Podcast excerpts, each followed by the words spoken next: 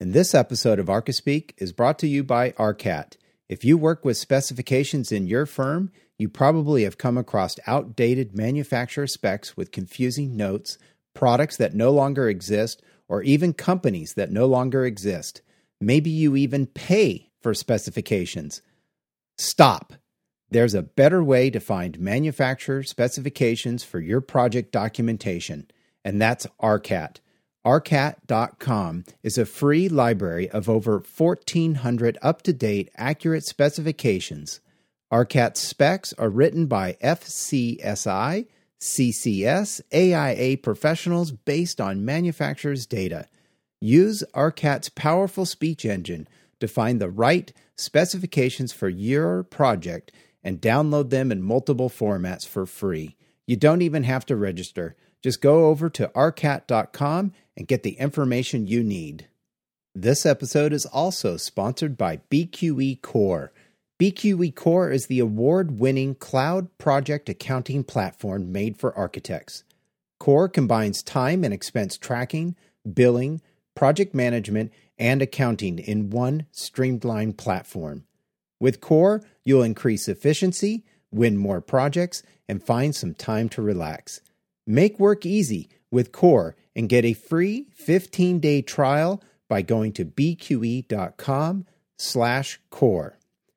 Plus, look in our show notes for a free ebook from BQE, 10 key financial metrics to measure your project's performance. It'll show you the top KPIs to monitor in order to boost your project profitability and make the right choices for your firm. And thanks to BQE and ARCAT for sponsoring this episode of Archispeak. Welcome to Archispeak, the podcast that talks about what it's like to work in the profession of architecture.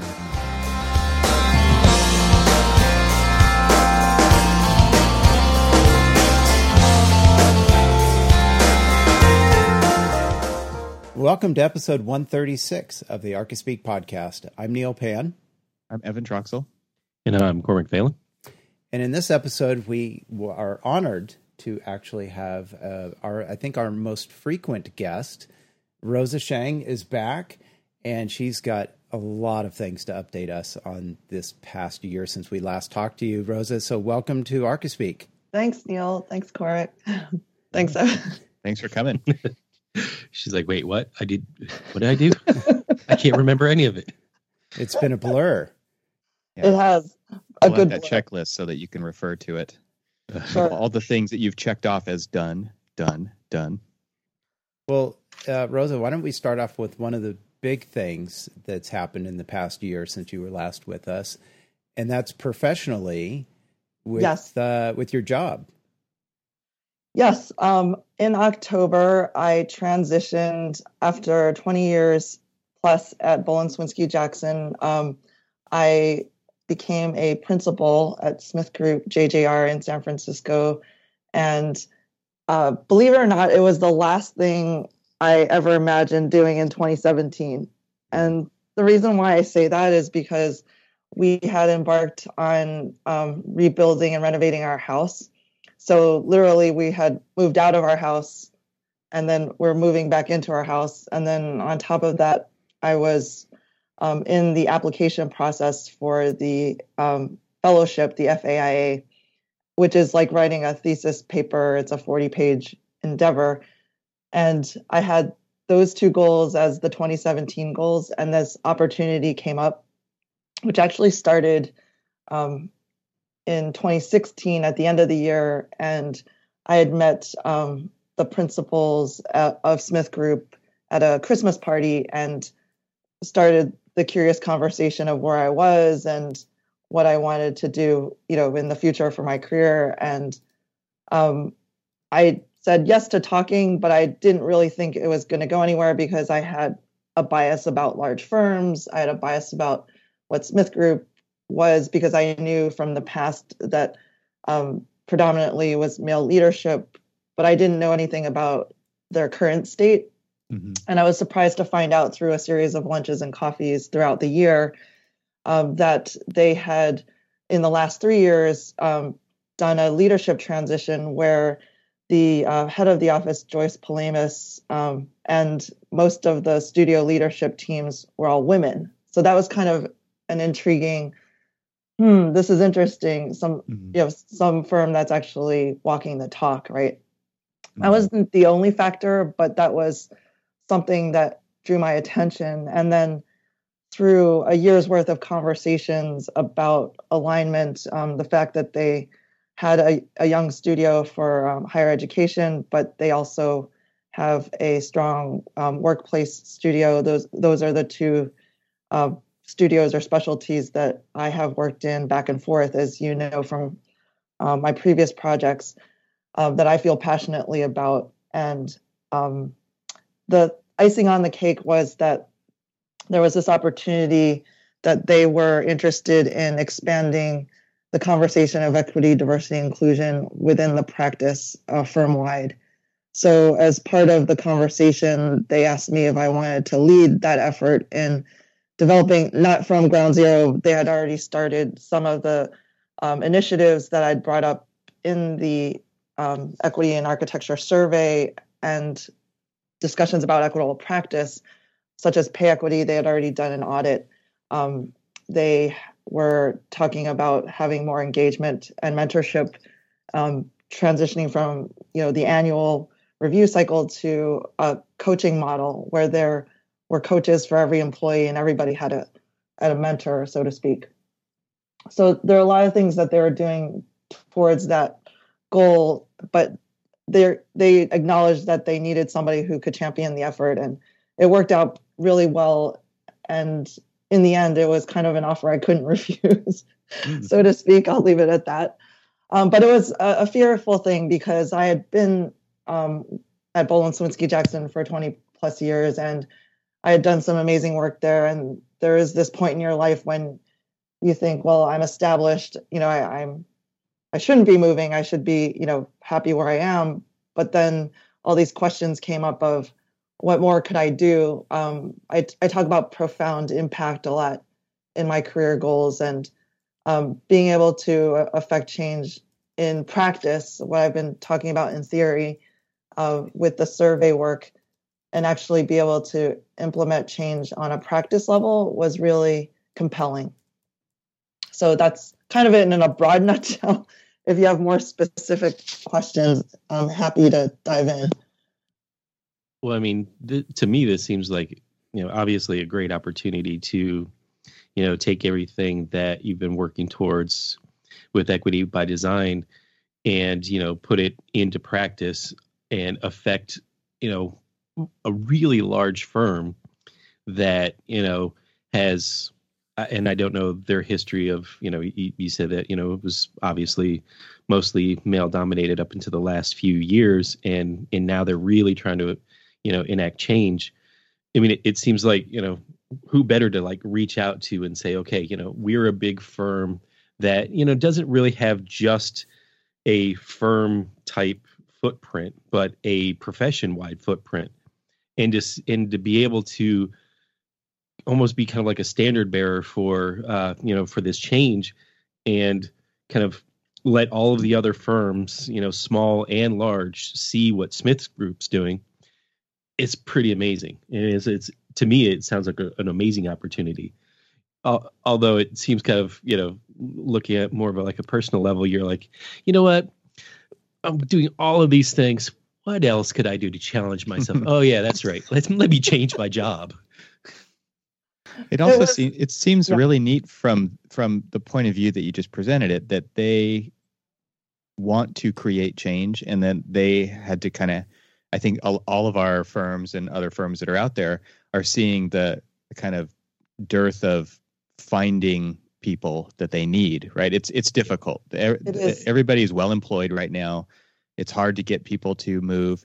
And so you actually have to go target those people. And how are you going to do that it's a it's a strategy that you have to figure out and and just you can't just sit around waiting for people because like you said you had this bias about who they already were. And e- even though you were wrong about it like you didn't know you weren't current on it i should say um, they couldn't just sit around and wait for somebody like you to come along and, and come knocking on the door. They had to go out and find you. So i think that kudos to them for seeing that opportunity and then making such a sweet deal that, like you said, you couldn't resist it, and and so it's a win-win. And on a larger front, it's about design and design excellence, which it's not just about getting the right numbers of people at the table. It goes beyond that into the type of thinking that will propel architecture to the next level, if you will, right? So, Nice. Yeah.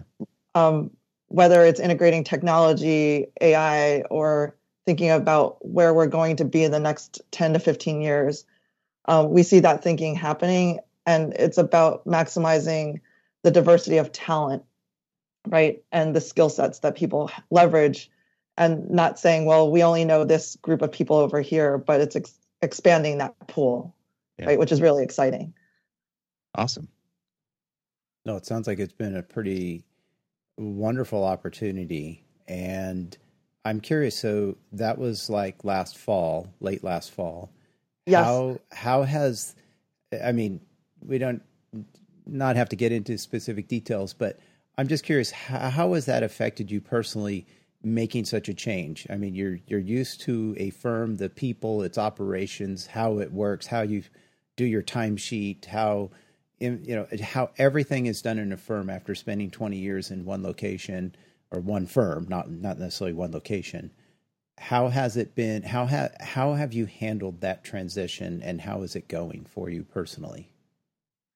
Um, it's like being reborn in a weird way.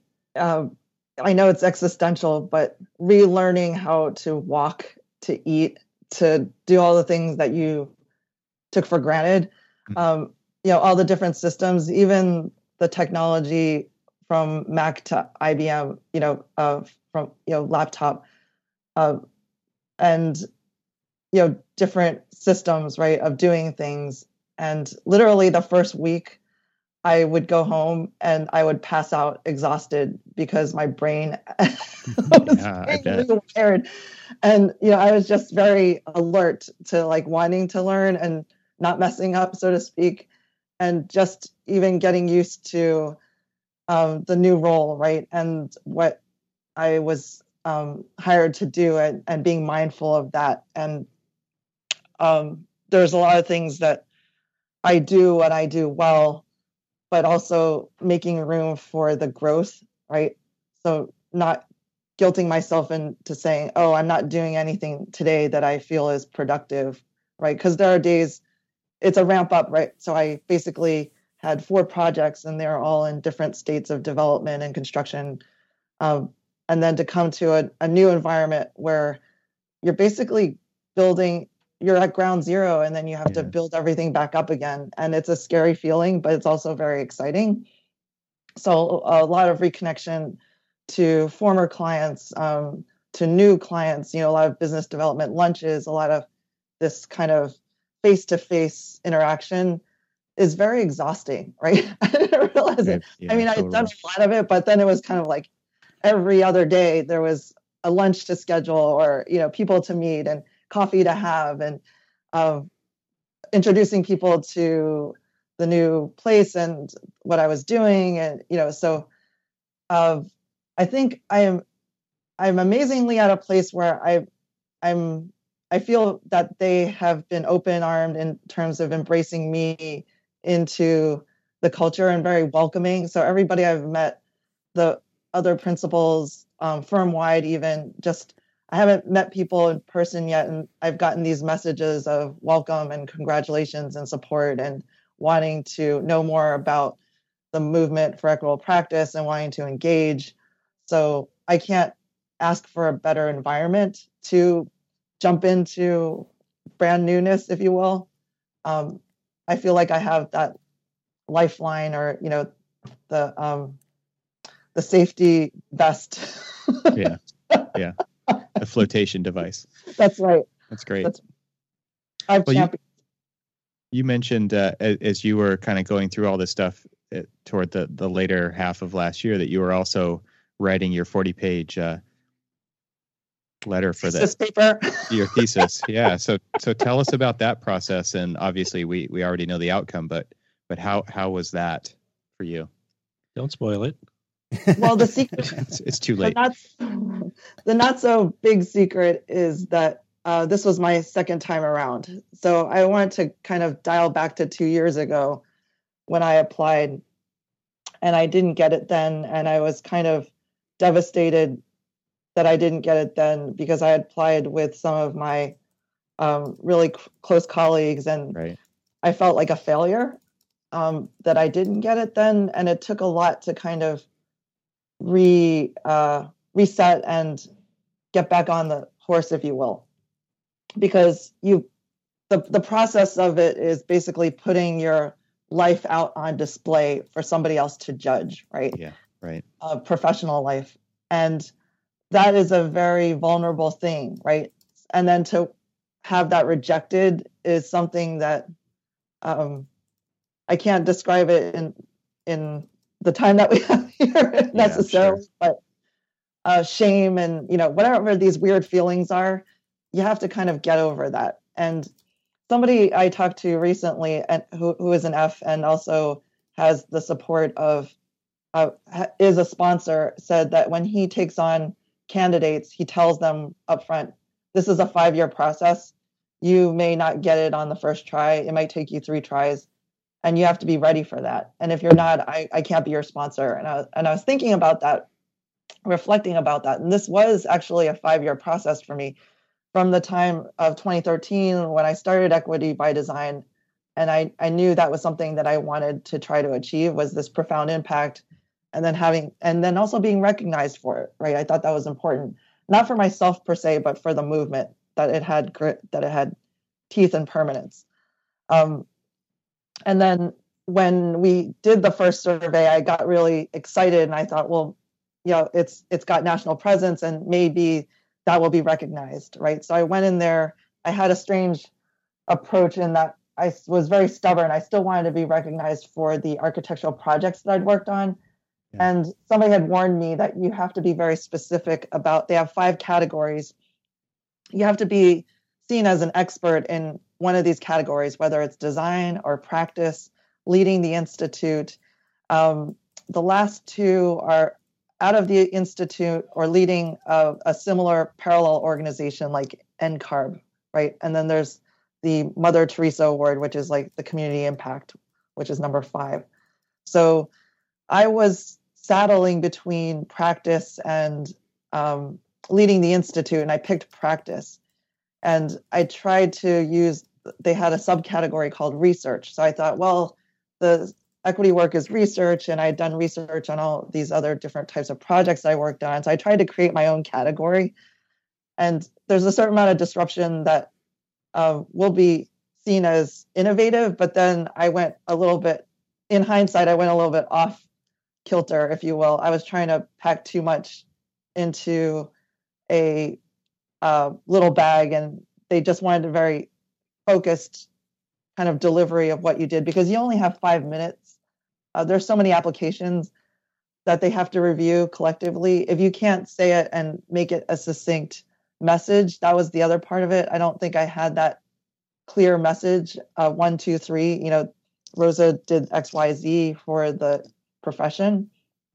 And then this is all in hindsight. So I so back in 2016, I thought, well, I try again. And then I had another advisor say, it's probably better if you wait a, if you skip a year and you just erase some of the commentary that was presented. And I Mm. thought, well, that's a weird thing to say, but I trusted him. I, I I thought, okay, let's erase, you know, because there was confusion, right? And if you try again, the comments were about the confusion. So the idea of erasing the confusion of whether or not it was practice or leading the institute was kind of cleared off the charts, if you will. Um, and then I started fresh all over again with just leading the institute. And you still have to show practice work, but I don't know if this is confusing or not. Um, but the, the bulk of the work was about leading the institute, even though you're supposed to show that you are a practitioner. Mm. Uh, but I had a couple projects in there that that tied back into the work. So long story short, I had a great advising team. Um, there was a lot of editing. I I think architects tend to talk a lot, Yeah. so it was like Yeah. a 60 page thing What? and um, Rebecca Edmonds was my um, editor, and um, Mike Davis was my sponsor, and they're a great team about focus. You know, really get the message, hone the message, go back and make sure that everything you put into the bag touches upon those three um, tenets that you are professing that you have achieved impact in. So that worked out this time. nice. I know now in hindsight, it's like, oh yeah, that was easy, but it wasn't because there right. were a lot in in in doing all these other things of speaking and um, doing the research and managing the symposium and workshops and building these relationships and having the personal life as well. I had to carve out time that was very focused, which meant that there was less time at times for my family.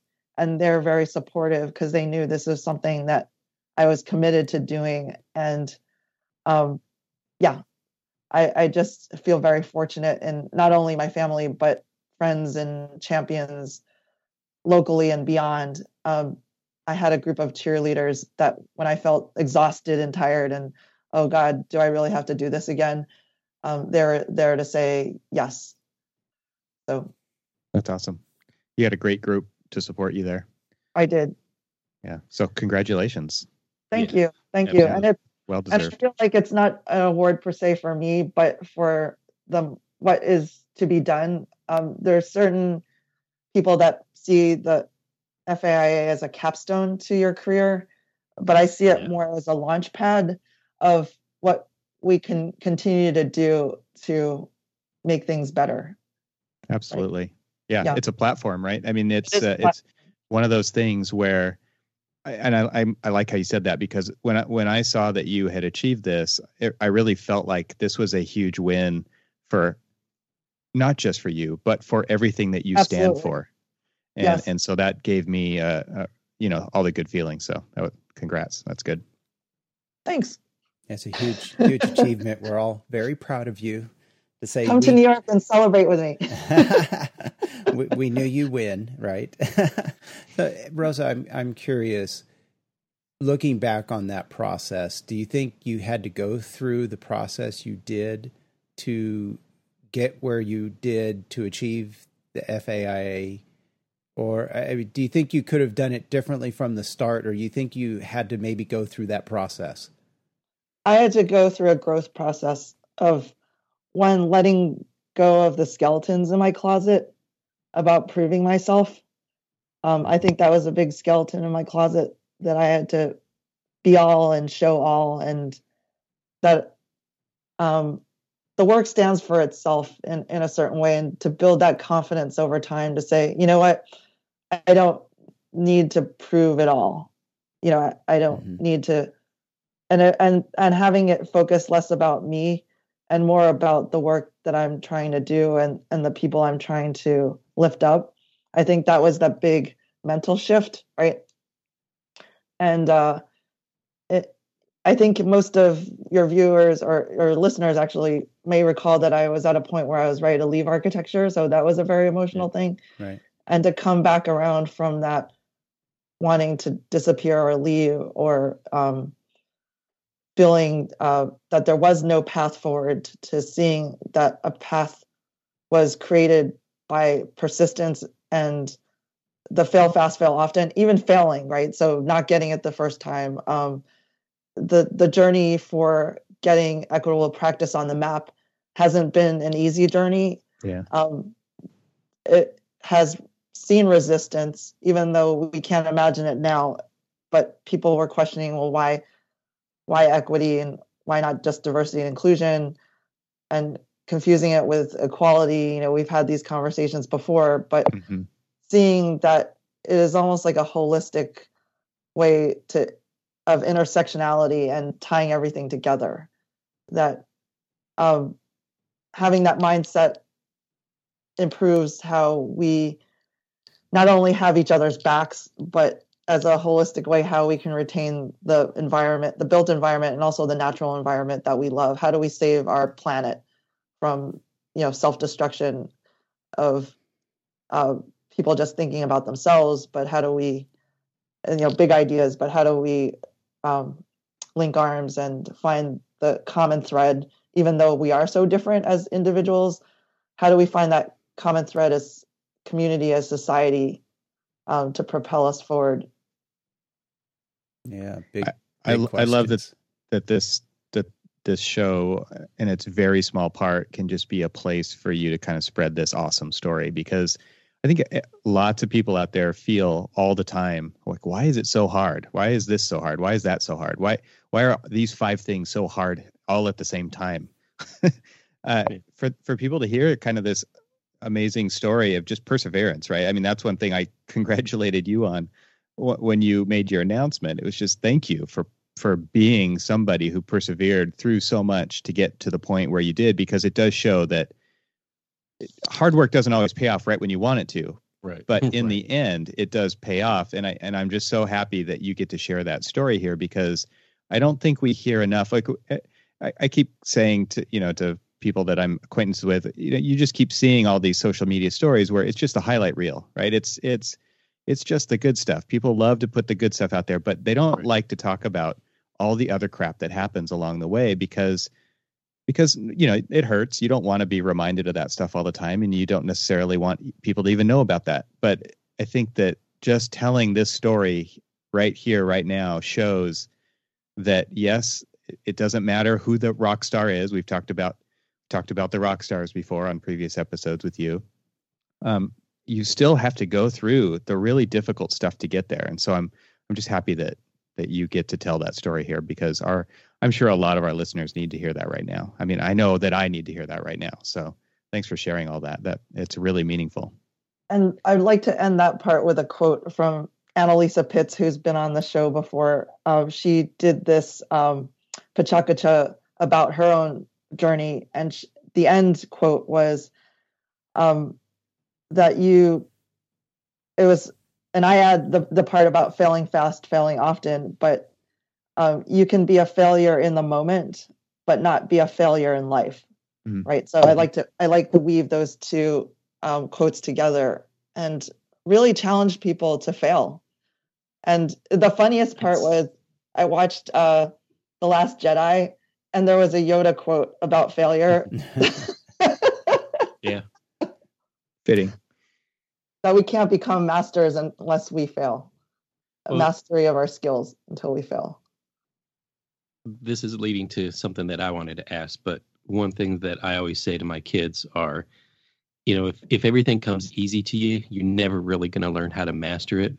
It's only when you fail, and sometimes it's failing often, uh, and you continuously persevering and keep at it is Yes. when it actually pays off and it actually, um, you know, shows that you know you earned it. That that this was something that you know didn't just come easy wasn't given to you wasn't handed to you it was something that you know you earned and failed at and earned but so here was actually where i was leading because i wanted to ask this question so you know we we've we've talked a lot about you know kind of how the profession and everything else is kind of like weighed you down and you know you've you've gone back and forth on on what you wanted to do um as you move forward and now you're at this you know this this stage where you know things are starting to show that all of this hard work was for naught.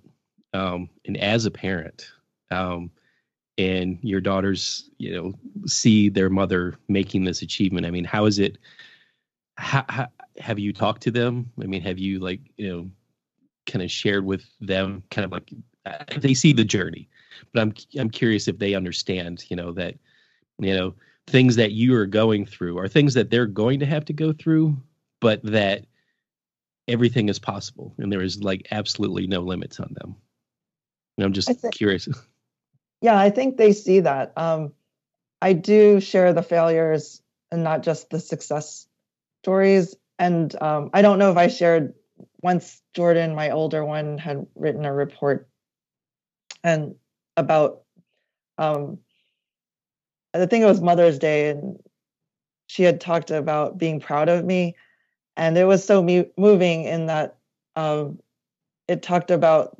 not just the successes but the struggles and that she really I, at that mo- moment i felt like she really got it. Um, so it was very heartwarming to know that they are feeling inspired that they can do anything that they set their minds to do. And getting over that fear of failure is really important um, because it happens on a daily basis with whatever they're trying to build their skills on, right? So, yeah, I think they get I hope they get it. So, Rosa, one of the other things you've accomplished and are enjoying this year is you're the AIASF San Francisco president as well, right? That's correct. Um, I didn't know this, but somebody made me aware that I was I am the first um, Asian American woman to be the president of AIA San Francisco in its 136 year history. So that was an aha wow. wow. That's amazing.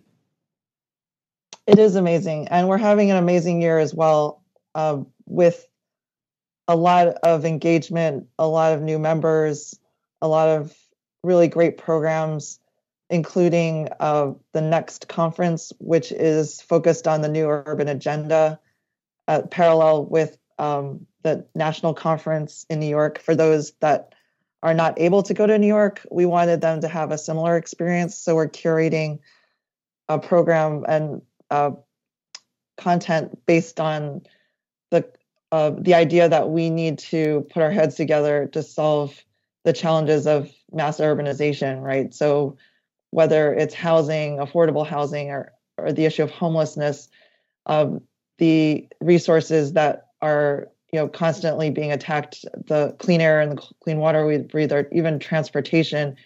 Even though we're architects, transportation has a lot to do in affecting um, the affordability of the cities we live in. So we're really excited about that. And of course, the 2018 Equity and Architecture Survey, which is actively open right now. We launched it on uh, February 12th. So that was very exciting with um, the Association of Collegiate Schools of Architecture and um, a lot of other partners and sponsors.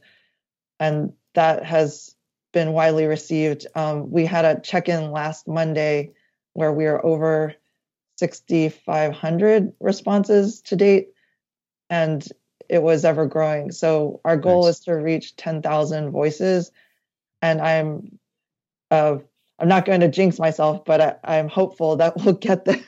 yeah. And so, uh, what's what's different from this one compared to the last one? Because I, am sure a lot of people yes. took it last time, and I and I'm wondering if are they thinking, well, I did it before. Do I need to do it again? Like, what what do you guys? I know that several things under the hood have changed. So, what? Yes. Could you talk a little bit about that? Well, I'm going to paraphrase what Annalisa Pitts and Kendall Nicholson have already said in the. There's an article in Architect Magazine that goes into a deeper dive of uh, what's different.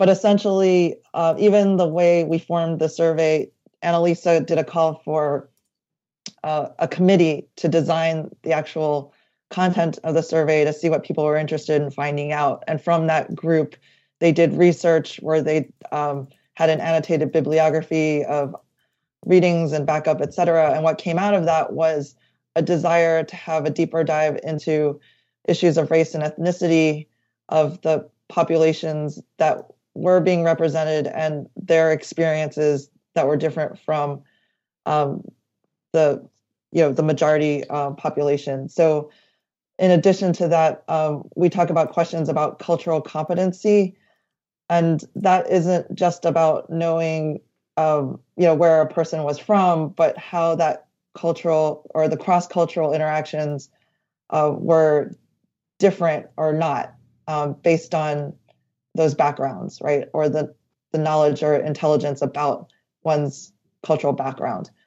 Um, organizational justice is another new topic that's very exciting. Um, do people think that their organization is treating them fairly? And what are the dimensions of that?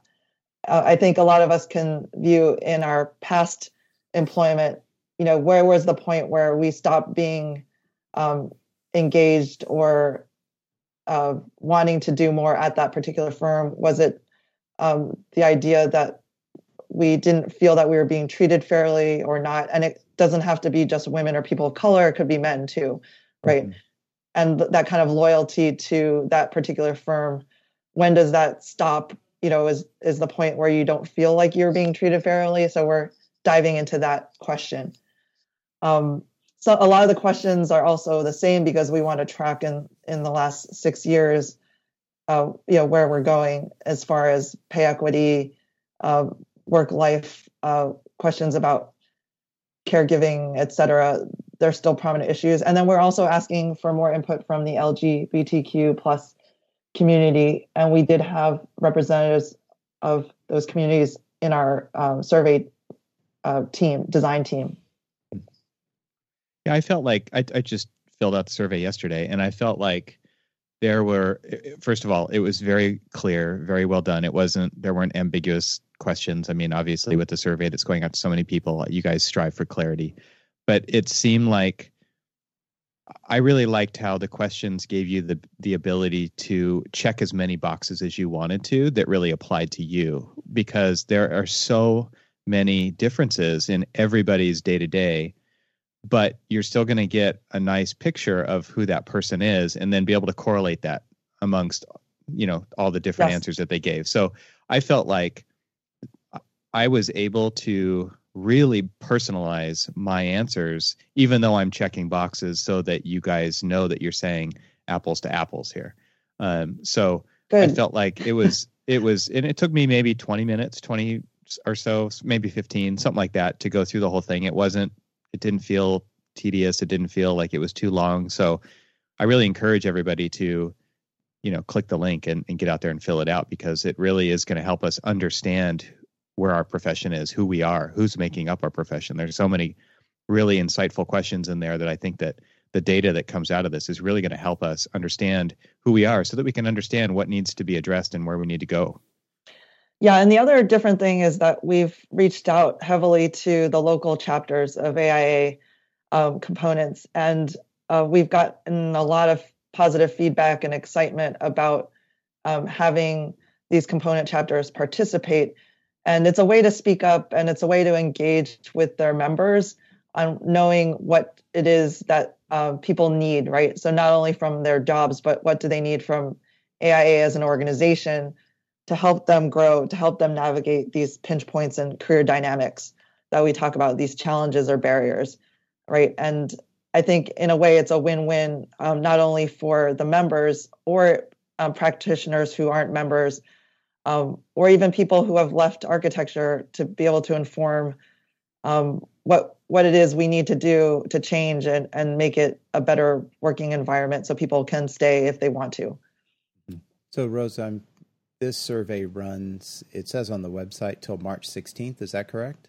That's correct. Okay. And the way that you can take it is there's multiple ways. One is through only through email, though, um, but through your um, local component chapter through NCARB, through AIA National or NOMA. So these uh, five collaterals and architecture schools, alumni organizations that have signed up to take the survey, and also your firm. So if you're not getting, if you've heard a lot about the survey, you heard other people take it, you haven't gotten it yourself yet in your inbox, the uh, the the one surefire way to get is to convince your firm to take the survey.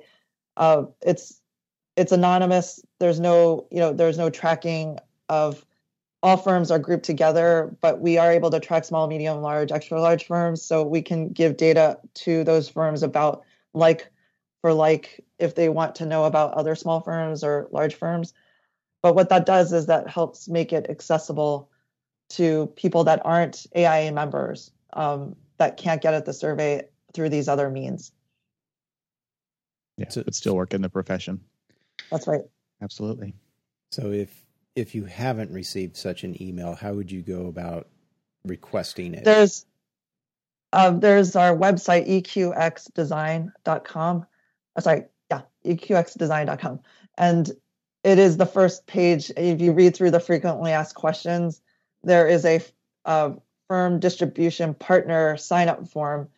We ask that you talk to your firm leaders. If you're not a firm leader, get permission first or at least introduce us to them so we can share you know the deeper dive information they feel comfortable with it but then once they say yes then we send out the um, individualized uh, the firm link, if you will, to that application. The once you've you know agreed to take it as a mm-hmm. firm, because we can't give it out to individuals who want to take it, um, namely because of the bias, self-selection bias. We know that a lot of women are interested. A lot of men don't know about the survey. So if all women took the survey, then we, you know, we'd have a lopsided uh, pool, if you will. And even, or even men that want to take the survey, they're more adept to answer the questions in a certain way than a, just a random sampling of people. So that's why we ask if you want to take it, get your firm to buy in. It's going to be good for them. It's going to be good for the profession. Oh, that's great. Good news for everyone. And so this episode will go out on March 4th. So people will be listening to it uh, roughly yes. a week and a half or so uh, before the survey closes. So if you're listening and you want to participate, go to the website EQ, EQX, I can't even say it, EQXdesign.com. And there'll be a, a link in our show notes for that as well. Great. Thanks. and if you do work for a firm that already ha- is participating and you haven't taken it, make sure you do. Absolutely. Because, uh, we, uh, thankfully, it's one of our featured posts on our uh, intranet. And um, so, it, anytime anybody clicks on our intranet, which once they open up uh, the browsers, that's it automatically goes to what we call our square, and um, it's f- front and center right there in front of your face. You can't avoid it, and uh, and it's a good thing. That's awesome. Thank you. so, Rosa, what has Equity by Design learned over the last five or six years that this has been going on? And what do you hope to maybe learn from this survey this year? I know that that's a huge question, but just if you no, kind okay. of summarize kind that. Of abstract it by the different years that we've administered the survey. So the first one was in 2014, which seems like you know Jurassic years, right? Yeah. And there was a lot that we learned. We actually did conduct that survey through social media. Uh, only to be told after we did it that way that that wasn't a valid a statistical method to have a survey being conducted. So we t- took heed in that, and but we did learn a lot of things from that first survey, namely um, anecdotal um, conversations about pay equity or pay inequity, if you will. The fact that um, the caregiving question was a big challenge and the salaries were uh, skewed because of it. Um, there was interesting information about satisfaction that most practitioners in the 2014 survey, less than 50% were satisfied with their current job state at that given point in time. Um, negotiation was an aha moment in that first survey that less than 35% of men and women negotiate when they have a dissatisfactory salary offer in that particular question. But it basically raised these conversations of well why aren't we better negotiators? And does that have a corollary to the fact that we as an industry are not valued for the work that we do? Um, is satisfaction and tied to meaningful work and the day-to-day um, understanding that the work that we do has meaning to the long-term career goals. Do we know the transparency of the promotion process?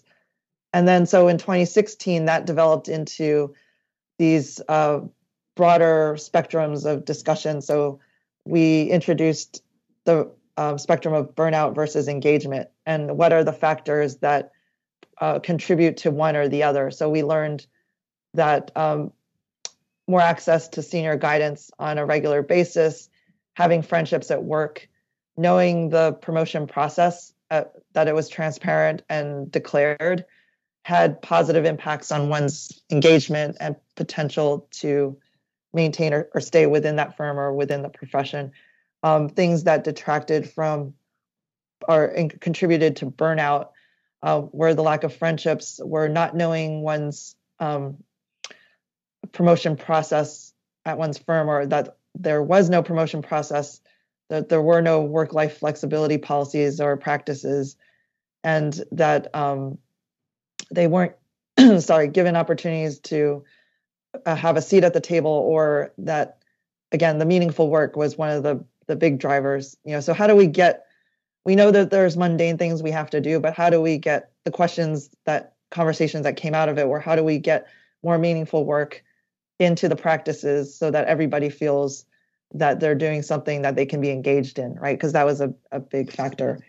And then we're we started the conversation of race and ethnicity, but we again didn't get the opportunity to dive to do the deep dive understanding of what that entailed as far as discussion. So the 28th sur- survey tries to cover that. Excuse me. So, um, like I mentioned, cultural competency and the understanding of how that impacts performance or uh, the perception of engagement or meaningful work, and how we um, take the information that we also learned from 2016 of the creativity bias between men and women.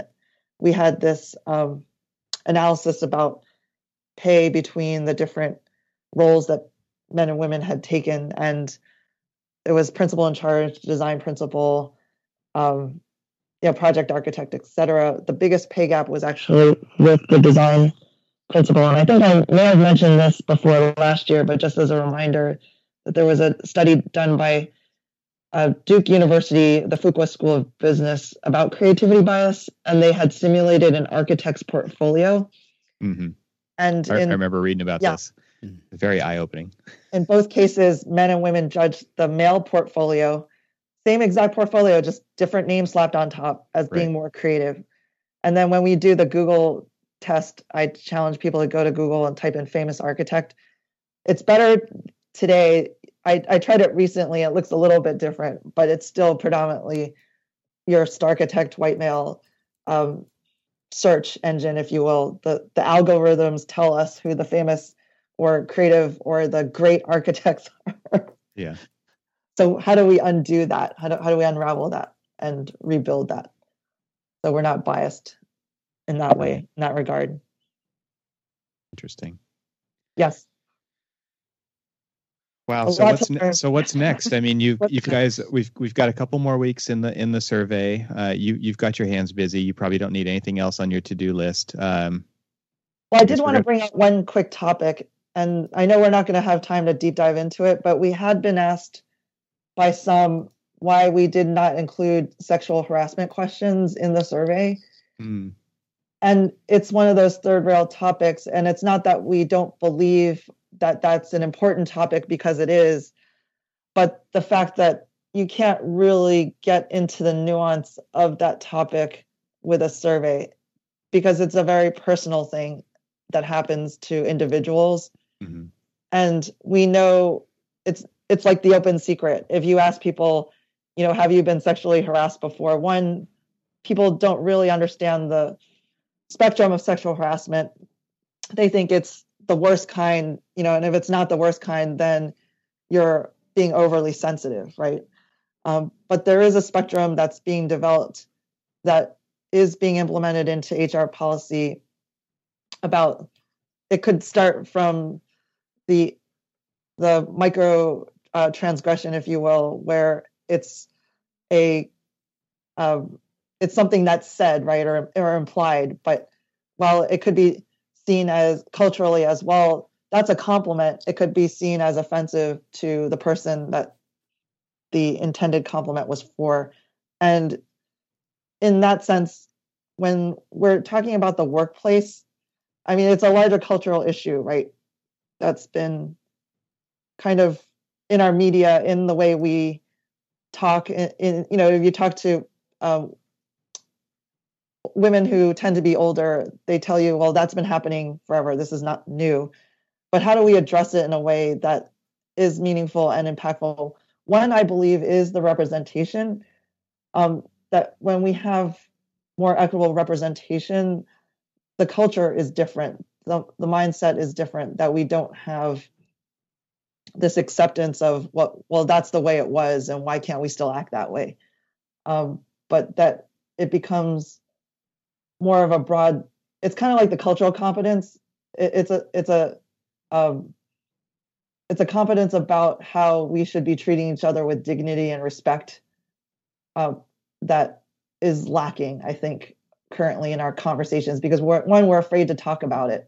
Um, we're afraid because one one might think that you know we'll we'll be reprimanded or or we uh, you know those that that do talk about it will be seen as being overly sensitive but for those people that have unfortunately had that happen to them at any level from the micro transgression to the most serious how do we help those people heal and you know beyond just taking a survey um, i think there are surveys out there that ask the question and when they come out it's this shock and awe thing of well you know we know it's there and it's always been there and people are trying to unravel it and say well you know okay what do we do next i think i'm more interested in what we do next and not revealing that oh yes it's there because it is there um, if that makes any sense mm.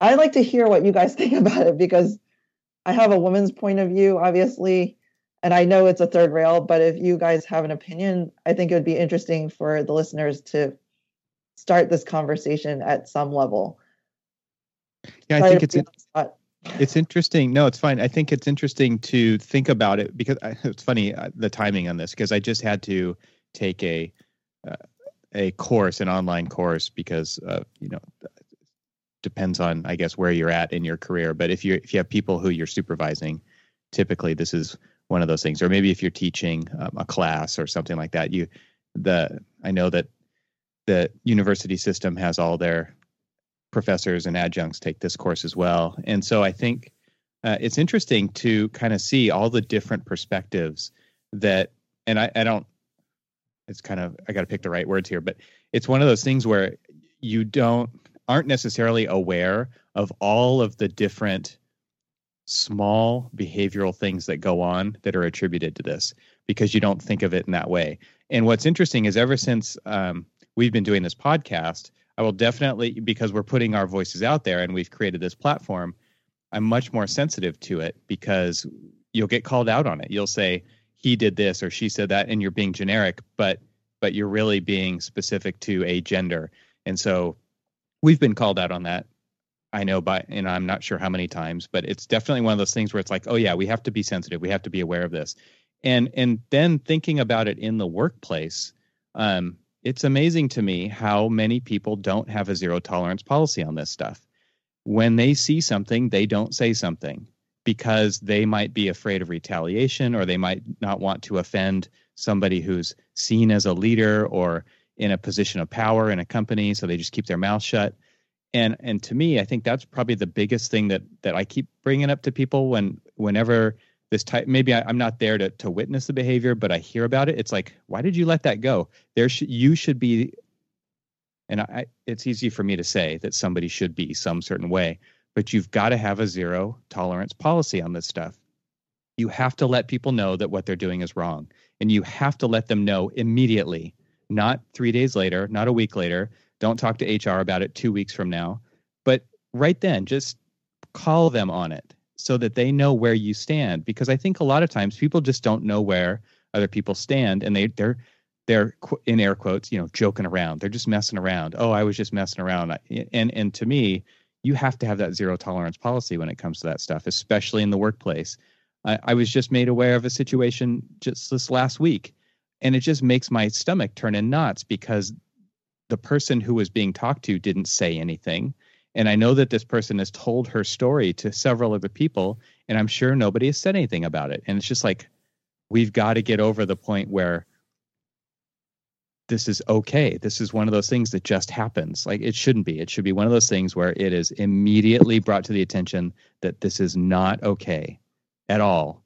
Um, and and I guess I don't know if I'm really getting at what you were asking. Oh, um, you it's are. just kind of my personal, just just some things that have come up recently that I'm just so surprised that people let so much slide. And maybe they've just been beaten down so many times. Maybe they've just experienced it and nothing's ever come out of it in a positive way, that they're just tired of bringing it up. They don't want to seem like a broken record.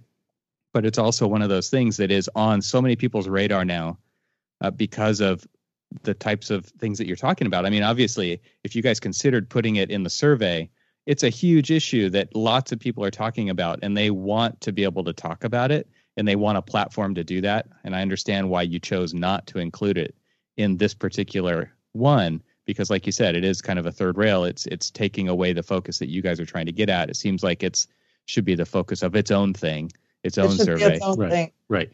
but uh, it, it's just amazing to me how how much tolerance there still is for this kind of thing out there and it, it's really sad I want to also bring up the um, article you retweeted from Laura that Laura posed out, which is is that sexual harassment? How to tell? And there's these uh, six different levels because I think people associate the word sexual harassment with level six, right? Yeah, And if it's not Right. level six, then it's not sexual harassment. then it doesn't count right but I like the fact that they give new names, give a new lexicon and interpretations for people to be able to identify and see these things as they progress. So, just really quickly, they say level one is aesthetic appreciation, level two is active mental groping. I mean, I feel awkward even saying the word groping, right? Totally. We have to get over it. right Um, level call it what it is social touching you know what might be seen as like the shoulder you know the hand on the shoulder is that appropriate right? Um then there's level four foreplay harassment. Again uncomfortable words right that we Mhm. don't like to say. Level five sexual abuse. And then level six which is ultimate threat which is what we know as rape or the Right. criminality right? But why does it have to be the criminality or nothing? Right it's all those other levels leading up to level six that we need to start being responsible for and acknowledging. that the acknowledgement is huge because that that's and that's what I'm talking about with there is so much tolerance of this type of behavior at those other five levels or maybe the four you know whatever the number is but it's the lower stuff that that is it's it's when you, somebody starts building a foundation of that behavior that it gets to those higher levels because those foundations aren't knocked down immediately and so let's just take it a little bit further the next time. Let's just you know it's accepted right? So i'm going to do it a little bit more. And it turns into this thing where they've got this strong foundation of bad behavior that then leads to the craziness the, the level six stuff. And so you don't just jump from zero to six. The behaviors are built slowly over time with reinforcement of usually people ignoring it or just saying or just by not speaking up therefore saying it's okay And it's in our culture, right? So it's in our comedy, the comedians, it's in our the movies that we watch, um, it's in advertising, right? Um, but luckily it's in it's in it. everything that our kids are looking up to these days it's it's in athletics it's in gaming it's in streaming it's youtube it's every it's pervasive it's everywhere yeah. it's accepted behavior because because you're putting it out there on in a media platform that says you know this this movie studio these actors they stand behind this Or they think it's funny. it's okay Or, yeah. sorry thanks. I cut you cut you off there That's okay. but I yeah, I'd like to get to a point where we can have these conversations that albeit awkward still occur because without it's like the conversation about race and black lives matter, you know, and or let's throw it out there, the mass shootings. Mhm. We don't like to talk about things because it's awful and it's awkward. But until we are brave enough to have these conversations, these problems will not end. I'm going to get off my soapbox now. Well said. yeah good job I think you're you're you're very right about that, Rosa. One of the interesting parts about all of those different things, and specifically about the sexual harassment part, I think, is awareness. And Evan, you you you harped on that, and I know at our firm we do education. We've been doing it actually for a very long time. Uh, I remember taking, I think, one of the first classes on it back in the mid '90s or something, and the training materials have gotten much better over time. I, I would say that Rosa, to go to what you were just saying about um, sexual harassment is more than just the level five and six uh, aspects. Is that the training materials that I remember from first taking this back in the mid '90s? is that they were ver- overtly level five or four Right. items that they were saying, "Hey, these are bad things. Don't do this." yeah. Not anymore. Not yeah, yes, exactly, Evan. And in in the most recent training course that I had to take just this past year, it was mostly levels one, two, and three. It's like we and it doesn't focus just on female either. It's oh it's no, very yeah, there are and it's low percentages, but there are definitely men who experience these same harassment issues. right, right. And so I think it's it's talking about it as you said, Rosa, making people aware of it, and then as you mentioned, Evan, not allowing it to happen or making those that are doing it aware of it at the time that it happens. That that is not okay, and I think that's all great progress.